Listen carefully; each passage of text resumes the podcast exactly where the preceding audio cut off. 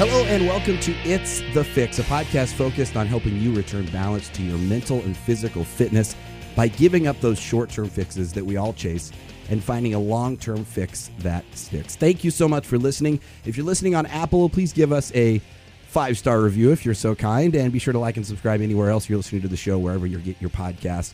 I'm Matt Tompkins, and on today's podcast, we're going to talk about leadership, coaching, and how to guide people and yourself to be better. Our guest today is known as the podcast talent coach. Uh, he's also an award winning hockey coach. He's an award winning manager, on air personality who's worked in radio broadcasting for over 30 years, coaching generations of on air talent, including myself. Full disclosure, he is also my coach. I can still call you my coach, right?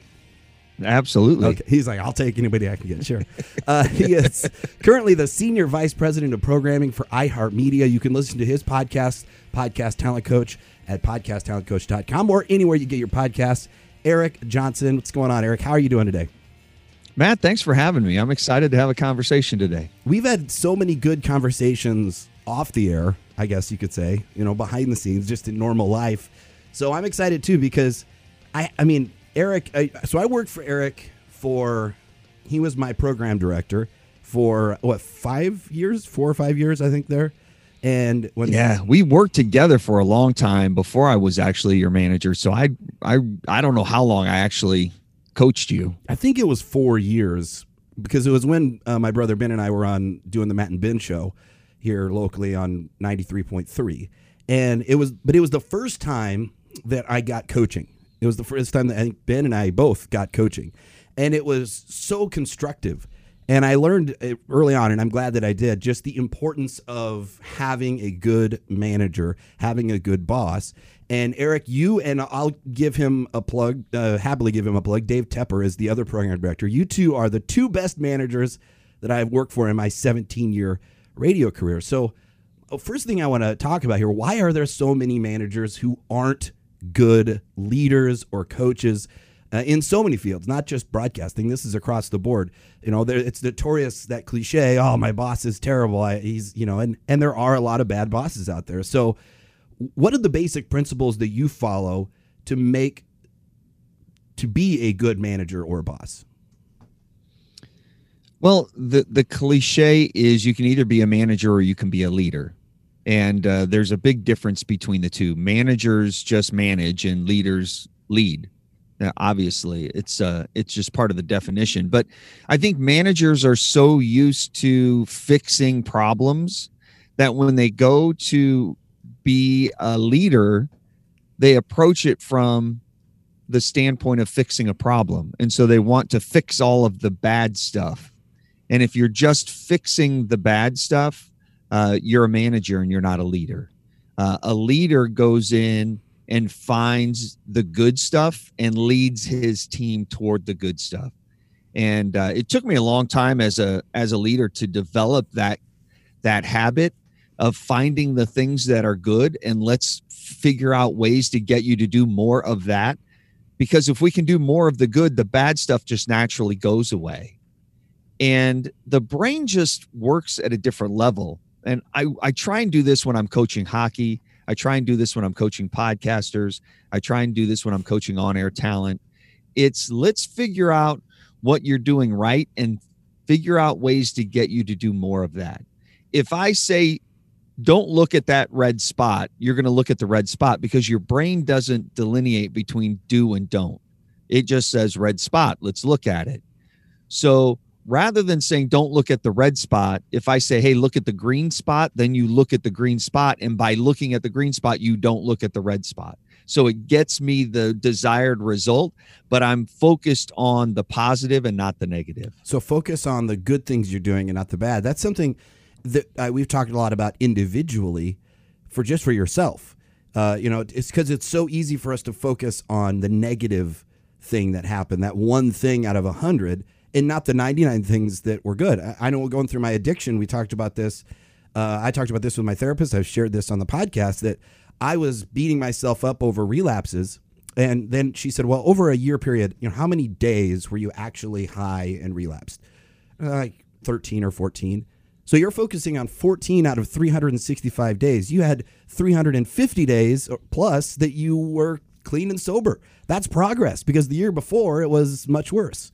So we have that has that that natural need or I guess that natural urge to just look at the negative and that works individually as well as in leadership roles. Absolutely. It's like it, it's like anything in life. If you're in if you play golf and you're up on the tee and you're like, don't slice, don't slice, don't slice. And all of a sudden you hit the ball and you slice. You're like, oh, I knew I was going to do that. Well, of course you knew you were going to do that because all your brain is hearing is slice, slice, slice, slice, slice. Yeah. If you want to avoid slicing the ball into the rough, if you step up there and go, okay, middle of the fairway, middle of the fairway, middle of the fairway, guess what? You hit it in the middle of the fairway because your brain doesn't think that way. If you're driving down the street and here comes a pothole, you see the pothole, you hit it every day and you're thinking, okay, today don't hit the pothole, don't hit the pothole, don't hit the pothole. You're going to hit the pothole because that's all you're thinking about is the pothole rather than thinking about, okay, if I just swerve a little to the right, I miss the pothole. Swerve to the right, swerve to the right, then that's what you do. You have to get your brain focused on what you want and stop focusing on what you don't want. And it's the same thing in leadership. When you're trying to lead people, get them to focus on what you want rather than what you don't want and we, we talked about this and i was trying to find it in my notes here i'm gonna totally get it wrong because i can't remember the exact title but it's something activator in your brain they've actually studied biologically so for example if you buy a, a brand new red VW Beetle, all of a sudden all you see are red VW Beetles out there. And that's because your brain is finding what you're focusing on, which is, I think, a key to to being happy just in life and especially at, at, your workplace because if you're focusing on okay today is going to be a great day today i and i've had to do this with bad managers where i say okay i wake literally wake up in the morning and i do deep breathing and focus on okay today i am not going to let this manager or this person get to me uh, they are not in control and how i react emotionally and just tell myself these things over and over again and those were that's when I started to have better days because I could deal with myself and how I react.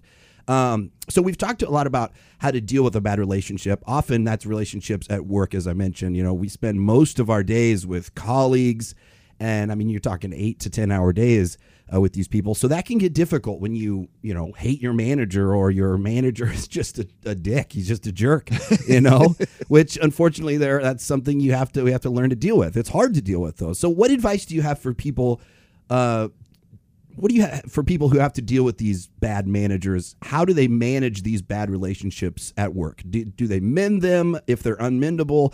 What what do they do? Well, let's start at the thirty thousand foot uh, level. It, it's a lot easier said than done, but life is too short to work in a job that you hate. You know, a yeah. lot of people think that uh, going and finding a new job, especially in this economy, it doesn't matter what year it is, if it's 2008, 2012, 2016, 2020, this economy, finding a job in this economy, there are always great businesses hiring. And if you're in a, a job that you hate, find something else to do. And now you may not be able to take one step and go from the current job to a new job and, and be in a job that you love. It might take you, you know, eating piles of crap for a little bit until you can get where you want to go. When I got into radio, I was in architecture. I was going from architecture to radio. And I had to do overnights back in the day for probably three years before I moved up to nights and moved up to middays and eventually got a program director position and worked my way up. And I had to work three jobs to make it happen. So it wasn't an overnight thing, but I wasn't doing something I hated any longer. I, I slowly moved to what I love to do. So if you're in a job that you hate, uh, not just because of the people there, but because it's the job, find something new to do. Find something around your passion and, and just be creative in looking for that. Now, if it's the people there that you hate, uh, that just um, it's just making your life miserable. You don't look forward to going to work every day. That's tough. Then you can find a new job in the same industry. Yeah, right. Find something similar. That happens a lot too. And I'm sorry to interrupt, but yeah, that happens a lot too, where you have a job that you love, but you have people you work with that you hate or a person and it's right so it's so frustrating to me it's and it's really sad that it can take just one person in a management position who can can ruin it for so many people you know who can make people's lives Absolutely. miserable and and so it, it i've dealt with that the wrong way and I've dealt with that the right way. And the right way is like you're saying, it's it's taking control of how you react to that person, and and not you know. Granted, when I was dealing with some of my worst managers, I was going through my addiction, which didn't help at all, you know, because that just fueled my my addiction. But at the same time, I think learning how to react to those bad managers is really the only way to deal with it if you love your job that much and you want to stay, right? Right. So you can you can find another job in the same industry doing the same thing for a different manager and different company that's one one place what i tell my kids all the time is control what you can control there are just some things that you can't control. It's outside of your uh, sphere of influence. And if your manager is one of them first i would have a conversation with your manager or have a conversation with your manager's manager to figure out how to handle that relationship. How can you improve it? Here's what i need to do my job better. I need i need positive reinforcement i need you to help me figure out what i'm doing well i need you occasionally to tell me the things i'm doing right because if you're a manager and you're only telling your employees what they're doing wrong you make them scared to try to do anything and then you're like, man, I can't get these guys to do anything. I can't light a fire under their butt to get them to actually take action. Well, it's like, yeah, every time they take action, you crack them in the head with a two by four. Like, of course they're not going to take action because every time they do, they take a misstep, you hammer them. So they're not going to try any longer. You know, it's like a, a, a an athlete that berate him. All he's going to be thinking about is don't strike out, don't strike out you need to encourage him for trying some things if you want him to improve and get better and, and take a new uh, a new path so if you have the conversation with your manager and that doesn't work then you're going to need to find someplace else but the thing you need to realize is everybody communicates in a different way and you you know there are different personalities you can't communicate um, with your engineer the same way you communicate with the morning guy on the radio station mm-hmm. because they're just two totally different personalities. You know, a lot of people the the the the one thing I'm most proud of is that people give me credit for being able to have relationships with all departments in the radio station. And the way I'm ever able to do that is be I'm able to talk to them on their level. When I go and have a conversation with the engineer, I'm I'm able to have a conversation on a very analytical level with a whole bunch of acronyms, right? That nobody understands because that's the way engineers communicate. They don't want to have a long how was your weekend conversation. They just want to get the job done. That's kind of the way they are. When I talk to a salesperson, they're goal oriented. Let's talk to them in that sort of way. When I talk to the on air person, they're very creative and very relationship based. And so I need to have conversations with them on that level. So you need to understand when you're talking with people within the organization that they all have different personality styles and they all communicate in a different way. Start where they are, be a great listener and and your relationships within the building will be much better. You know, Brene Brown, I'm a big fan of of her and she she wrote in, in one of her many books. I don't even remember the title because they all blur together at this point. But uh, our days are blurring together, and so are all the books I'm reading. but she talks about vulnerability, and she says you can't be creative without being vulnerable because that means creativity is all about putting yourself out there. And so, as you're saying, you know, you can't expect people to be creative and put themselves out there if they can't be vulnerable and they can't be vulnerable without trust. Trust is the foundation. Absolutely. So if you if you don't trust your boss or manager and i've been in this position where and it's very frustrating as a creative person uh, because that's what i love that's what i love about radio. That's why i fell in love. It was it's just pure creativity output instant output all the time. And if you have a manager you run into who you don't trust who goes behind your back or does things to undermine you and you've you have conversations with them but it still just doesn't change well then it, you can't really put yourself out there because the, the one or time you do you're gonna you're gonna get clapped back on like you said and that's happened to me and it's tough to recover from that because that then undermines your your ability to trust yourself and be creative just in general because you think oh wow. Was do, am i really not that good? And you start to you get that imposter syndrome going and it's tough to overcome that. It takes a lot of courage to be uh, to be creative, because there will always be critics out there hammering you for it. Brene has an amazing TED talk, one of the most yeah. viewed TED talks. It's all about vulnerability and mm-hmm. shame. Mm-hmm. uh, and and she's phenomenal in helping you uh, position that in your mind and be comfortable with that and understand that that the opinions of others uh, don't shape who you are. Um, it's it's your opinion of yourself that shapes who you are and you shouldn't be shameful.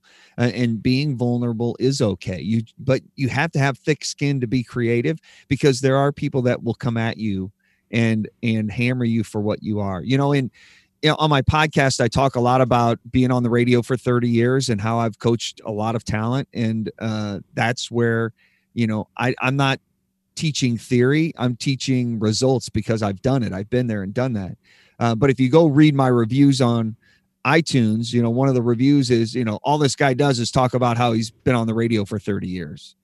And I go, well, yeah, because I have, yeah. and you haven't. So I kind of know what I'm talking about. Yeah. And, and, you know, I don't mention it all the time, but I mention it when I need to make a point that I know what I'm talking about. I've been there and I've done that. I've interviewed a ton of people on the air, big, big names. I've coached morning shows and and radio talent to great success. Uh, my radio stations have won awards, you mm-hmm. know, because I love to coach people. I love coaching hockey. I love coaching radio people. I love coaching podcasters. I love being able to take somebody, figure out what makes their personality click, figure out ways to bring that out of them in a great way to make them uh, succeed and help them reach their goals. That's that. That's what drives me.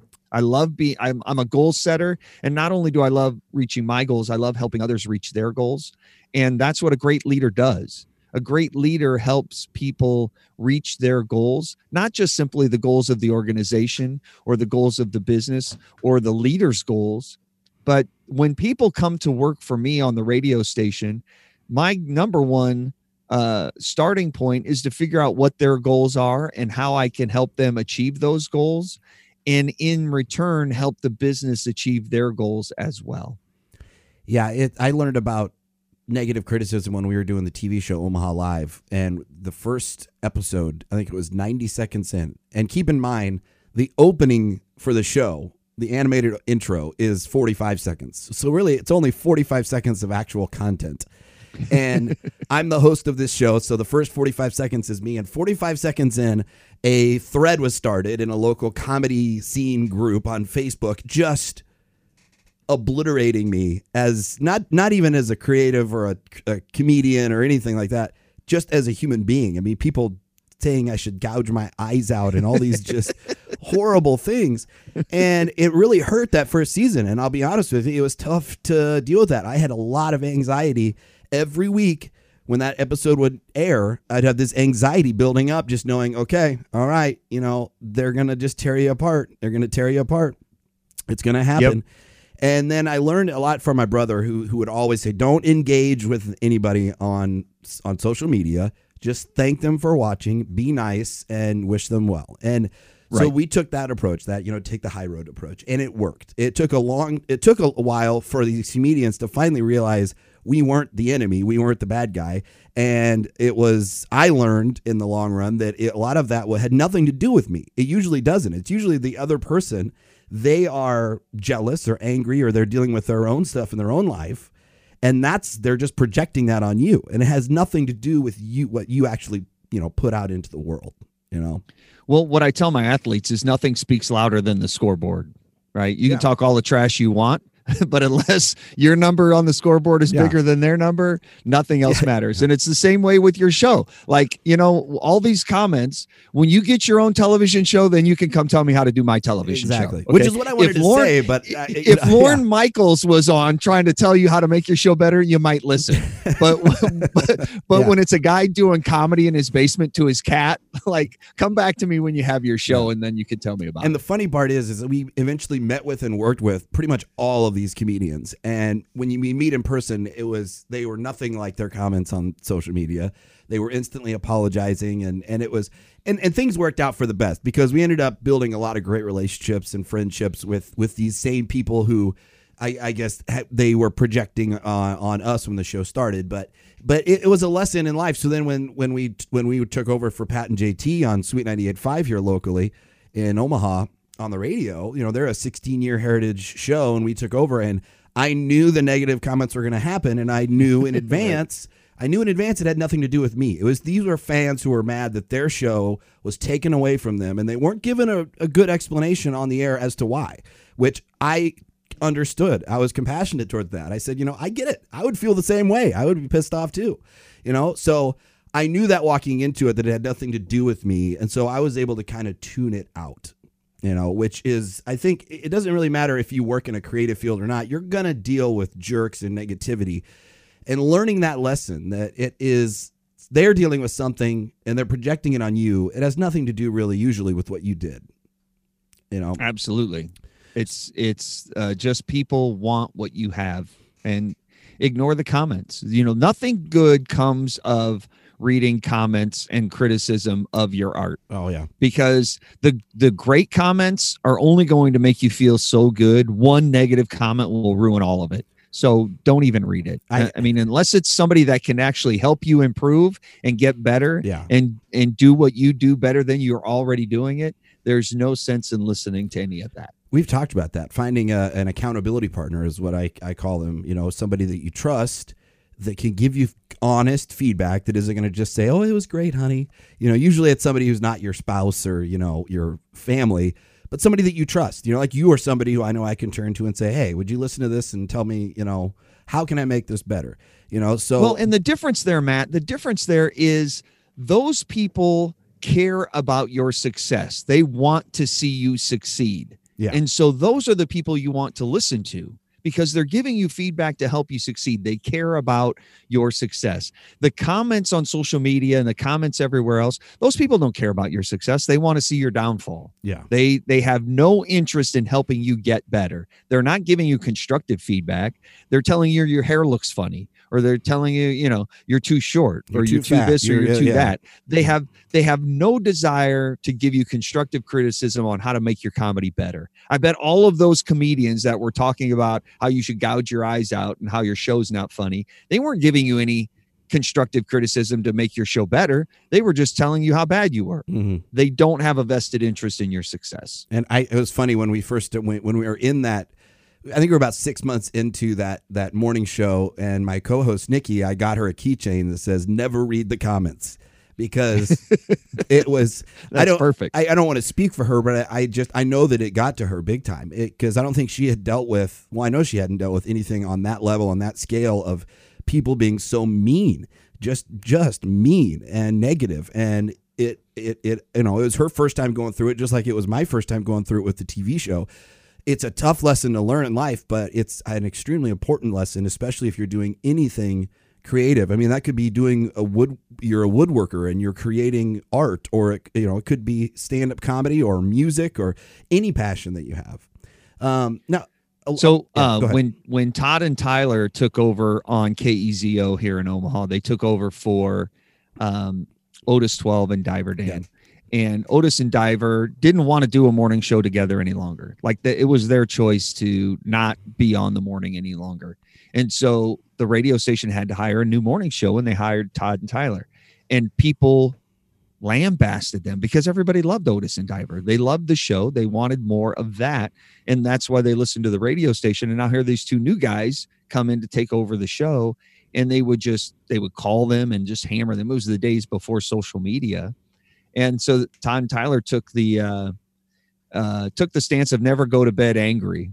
And so every caller had to uh, end the call with love you. And then Todd Tyler would say love you too and you know or vice versa Yeah. and so that's how but for the first 18 months they just would get hammered by people and it was hard for him. i mean it just it took a long time to find those people that really loved the show and loved what they're all about and they've been on top now for 25 years i mean it's been crazy Oh, now if you took them off the air, it, this, the, their their replacement would get the same treatment because there's that the much love thing. for for for Todd and Tyler. Now, a lot of people are are going through tough times right now with COVID, losing their jobs, people getting furloughed, or they're just stuck at home working with their kids all day, which it can be punishment enough. But you know, as an employee and, an, and a manager, you and I have both lived through tough times and cutbacks, tough decisions. What advice do you have for people going through these tough time, times right now? Um, as a manager, what would you say to them? Well, um, the the the role of the business is to be profitable. Uh, and unfortunately, sometimes tough decisions have to be made in order to keep that bottom line where where it needs to be. And uh, it's different if you're a publicly traded company, and it's different if you're a um, a privately held company. It's different if you're just a mom and pop shop. Uh, but sometimes, you know, even if you're in a business with six employees and all of a sudden the business is in the red and the the owner's got uh, you know family to feed, sometimes tough decisions, you know, you have to fire your friends, and that that becomes very difficult. So uh, understand that the the people that own the business, they're not out to hurt anybody. They're just they're out to make they're taking a huge risk trying to run a business, and regardless of the size, um, but they their goal is to make the business profitable. Uh, on the other hand, as an employee, don't leave your future in the hands of somebody else. You know, if you're if you are getting nervous um, or you think your job is a little bit shaky, there are plenty of jobs out there. You you just need to find one that fits what you do. If you're great at what you do, then you shouldn't have any problem finding a gig or making one of your own, create a side hustle or something. Yeah. I've never been worried about being fired because I know I'm really good at what I do and I'll be able to find another job. I'm confident in myself. I'm willing to work hard and I'm willing and now whether that's in radio or podcasting or real estate or architecture or you know working at Shields, uh, I, I can go find a job because I work hard and I get results. So don't leave your future, your destiny in the hands of somebody else.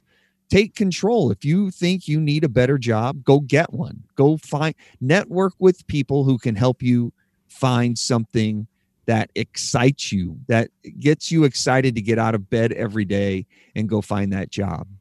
I just went through that exact same situation. I wasn't I wasn't laid off or or anything, but it was the end of my contract uh, with the station that I do the morning show for now, 1019 in, in Omaha. And I love radio, but at the same time, I really, you know, financially for me, it made more sense to kind of go out on my own with the the different work that I've been doing freelance for different you know clients and companies and all kinds of video and audio production and stuff and doing podcasts like this uh, is is in, is where I get my pure enjoyment, you know. And so so we kind of just negotiated a, a, the, the terms where it was okay. It worked out for them because they only got to pay me for a few hours, you know, every morning now, and it works for me because I've got the rest of the day to work on what I'm doing.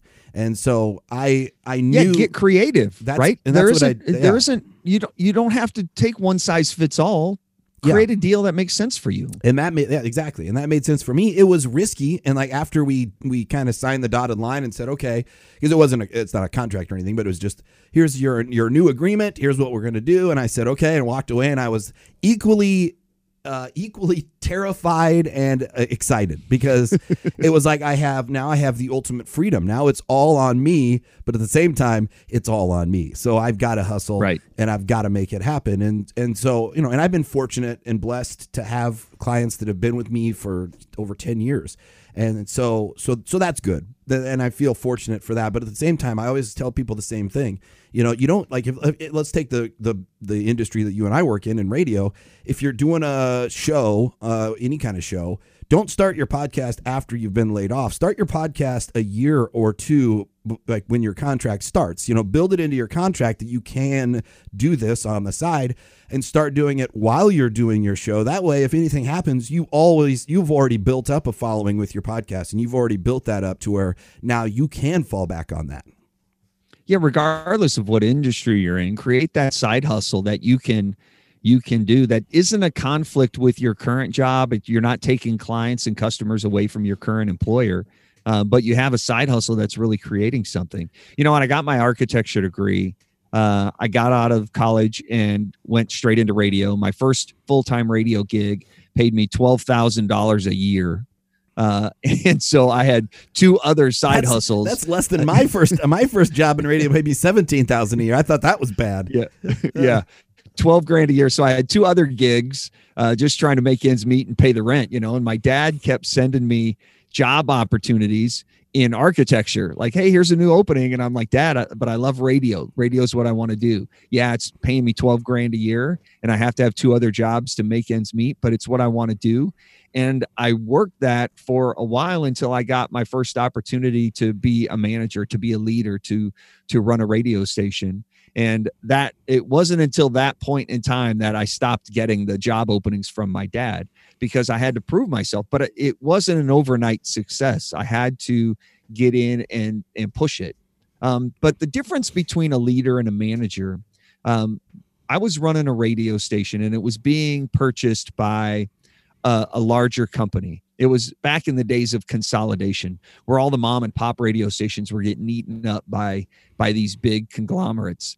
And uh, so the I was running the radio station. We had a full staff, and we were going through a sale. But the sale with a lot of radio stations, you're not really sure when the sale is going to get approved by the FCC. Could be next week, could be nine months from now. You never know. You just kind of run status quo until it gets until it happens. So I was actually hired to run the radio station to get it through the sale. Like get it back on track, keep it on the rails, get it through the sale. Great. Once we were sold, we were going to then be syndicated basically, and the entire air staff was going to be let go um, because we were going to use the company's syndication. So we kept trying to go through this sale and all of the staff kept coming to me saying what's going to happen what are we doing what what's going to happen after the sale and i had nothing to tell them um, and because i didn't know when the sale was going to happen and finally like after enough of them had come to me and i already lost a few people because they were getting nervous they didn't know what was going to happen so they'd quit go get other jobs i finally set everybody down and i said look here's the deal radio station's going to get sold. You all know that. When it does, we're going to be syndicated and none of us are going to have jobs any longer. Like that's just the long and short of it. The problem is, I don't know if that's going to happen next week or that's going to happen next year because we don't know. But the the fact of the matter is, I need all of you to continue to be on this radio station and to continue to do what we do every day because we need talent on the radio station. But when the time comes that you're no longer needed, I will do everything I can to help you find a new gig. I will do everything I can to help you find a new job doing what you love. All I need you to do is stick with me and ride it out. And all but one of them stuck with me through the end. Now, on the other side of the coin, my manager calls me in and goes, Did you tell everybody what was going on? I said, Absolutely, I did and I got railed for it. You can't tell them that. Like we, we la la la, and gave me all the reasons why, according to the company, we can't disclose all of that information. And I said, yeah, but here's the deal. Without all of those people, we don't have a radio station. Like I need people on the air. And so it's not fair to them to leave them in the dark because they will all leave. And if we want to continue to have a radio station, we need all of those people. And the only way to keep them is to be honest with them. And so that's what I did. And I was able to keep all of them through until the end when we flipped the switch and I let them all go. But I helped them all find new gigs. Matter of fact, most of them are all still in radio in this area. Uh, but it was only because I was a leader and not a manager. And that's and you that, have to find somebody like that that will be honest yeah. with you and help you get where you want to go. That happened to me when I was, I was I found out the day that I found out I was being laid off from 1290 Coil, which is a news talk station locally, and I was doing a news talk, a three hour news talk show there every day, and found out I was being laid off purely for financial reasons. Didn't have anything to do with me at all. It was just you know one of those deals, like you said, the company had to look at their bottom line, and I was what was expendable at that time. So my manager, Dave Tepper, who which is one of the reasons why he's you and him are up there, he he was honest with me, and he told me he said, listen you uh, this this they're they're pulling the plug. We're letting you go. Uh, today's going to be your last show, and he said you can't talk about it all three hours, but if you want to spend the last hour of your show, you know, saying goodbye or doing what you want, however you want, just handle it professionally, and I trust you. And I respected that. I really did because I, I hate when shows are just taken away from people and there's no explanation and people just want to just they treat listeners like idiots almost, you know, and it's like, you know what? We're not going to tell you anything. Uh, and and you'll listen no matter what. And it's like that that hurts that trust relationship so much. So I went on the air. I did two hours of the normal show. In the last hour, I started talking about it, and our general manager at the time came down and was looking in, and you could just tell by his face he was freaking out. And then he went over, and I'm pretty sure he yelled at my manager. And then he came back when the show was done. He came back. He said, "That last hour was one of the best hours of radio I think I've ever heard. Like that was just." Uh, uh, thank you for you know because I was respectful, I was cordial, I was understanding, and we Neil and I got to talk about our radio stories, and it was just it was a really fun last hour, and I got to promote it on Facebook and got people to tune in, and and and it was a good goodbye. It was a way to kind of leave on top. Um, which leads me the last thing I want to run through really quick here are qualities that make a good leader. And the first one on this list is honesty and integrity, which you just hit on. Um, number two is having confidence, inspiring others, commitment and passion, being a good communicator, decision making capabilities, accountability, delegation and empowerment, which delegation is tough for me to hand things off um, creativity and innovation, empathy, resilience, emotional intelligence, humility, transparency, and vision and purpose. Any of those stand out to you as kind of the most important, or any that you want to add? I don't know that any of them are the most important. Uh, what you need to understand is that nobody's going to be perfect at all of those. Like managers and leaders are human as well, and they're going to make mistakes. You know, it's it, it's lonely at the top because rarely, if you're the leader, you don't have anybody else to talk to. There's no peer. Like if you're a middle manager, you have other middle managers to have that conversation with. Uh, but a lot of times, first time leaders uh, don't have all of those uh, abilities and talents refined. I think honesty is um, honesty is the is one of the most important, but it's also one of the hardest, especially when you have employees that can't take honesty constructively. Like if I come in and I say, uh, Matt, the bit that you did, I like it, funny, but not something that we can have on the radio station.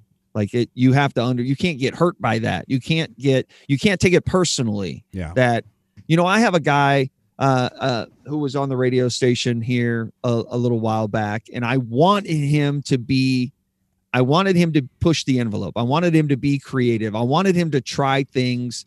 I wanted him to be funny. Um, but sometimes he would cross the line, and my manager would get angry with him and hammer him, and and we can't have that. we can't do that. And I and I try to explain to the manager that we can't yell at him when he crosses the line because we're asking him to push the envelope. We're asking him to get close to the line. And sometimes he's going to cross the line. Sometimes he's going to make people angry, and sometimes we're going to have to apologize for that. Um, that's that's just part of the admission to the game. Yeah, like you you need to understand that. But both sides have to realize that uh, honesty is there to help everybody. Like I can't be I can't be brutally honest with you if it's all negative like there has to be the balance where I have to inspire you and I have to help you uh, improve and get better and learn. I've had managers where the only time they're in my doorway is when I did something wrong. Like I would never hear from them any other time. And I hate working for those sorts of people and I don't. And I go find something else to do. You know, and it's uh it, it's unfortunate that a lot of people lead in that sort of way where it's just I'm leading by by you know a two by four to the back of the head that's not something anybody needs and that you're not going to improve and get better when somebody tries to manage you that way. So honesty is it's a very difficult trait to refine. You know it's difficult to tell somebody to their face that their baby's ugly. Like it you need to be able to um to frame it in a way where it's it's helpful to the individual but in a way that the individual can actually take it um, and inspiring getting them to getting them to do their best to bring the best out of them. Find things not everybody is a home run hitter. Some people just hit singles. So you need to figure out how to get them to hit more singles and use that in your arsenal. Not everybody can be a morning guy. I can't i can't take somebody and make you funny. Like you either you're either funny or you're not funny. But just because you're not funny doesn't mean you're not great on the radio. I can still take you and put you in a role where you will most likely succeed. Maybe you're a great producer. Maybe you tee it up so the morning guy can be really funny. Maybe you're the great straight guy. Maybe you're a great news director. Maybe you're a great afternoon talent. Maybe you just maybe you're just the companion that's there with me while I'm working. But I have to figure out what you do really well and help you do more of that and put you in a position to succeed. I find that in really big companies, we we put somebody in charge of a radio station, the radio station fails, so we fire them.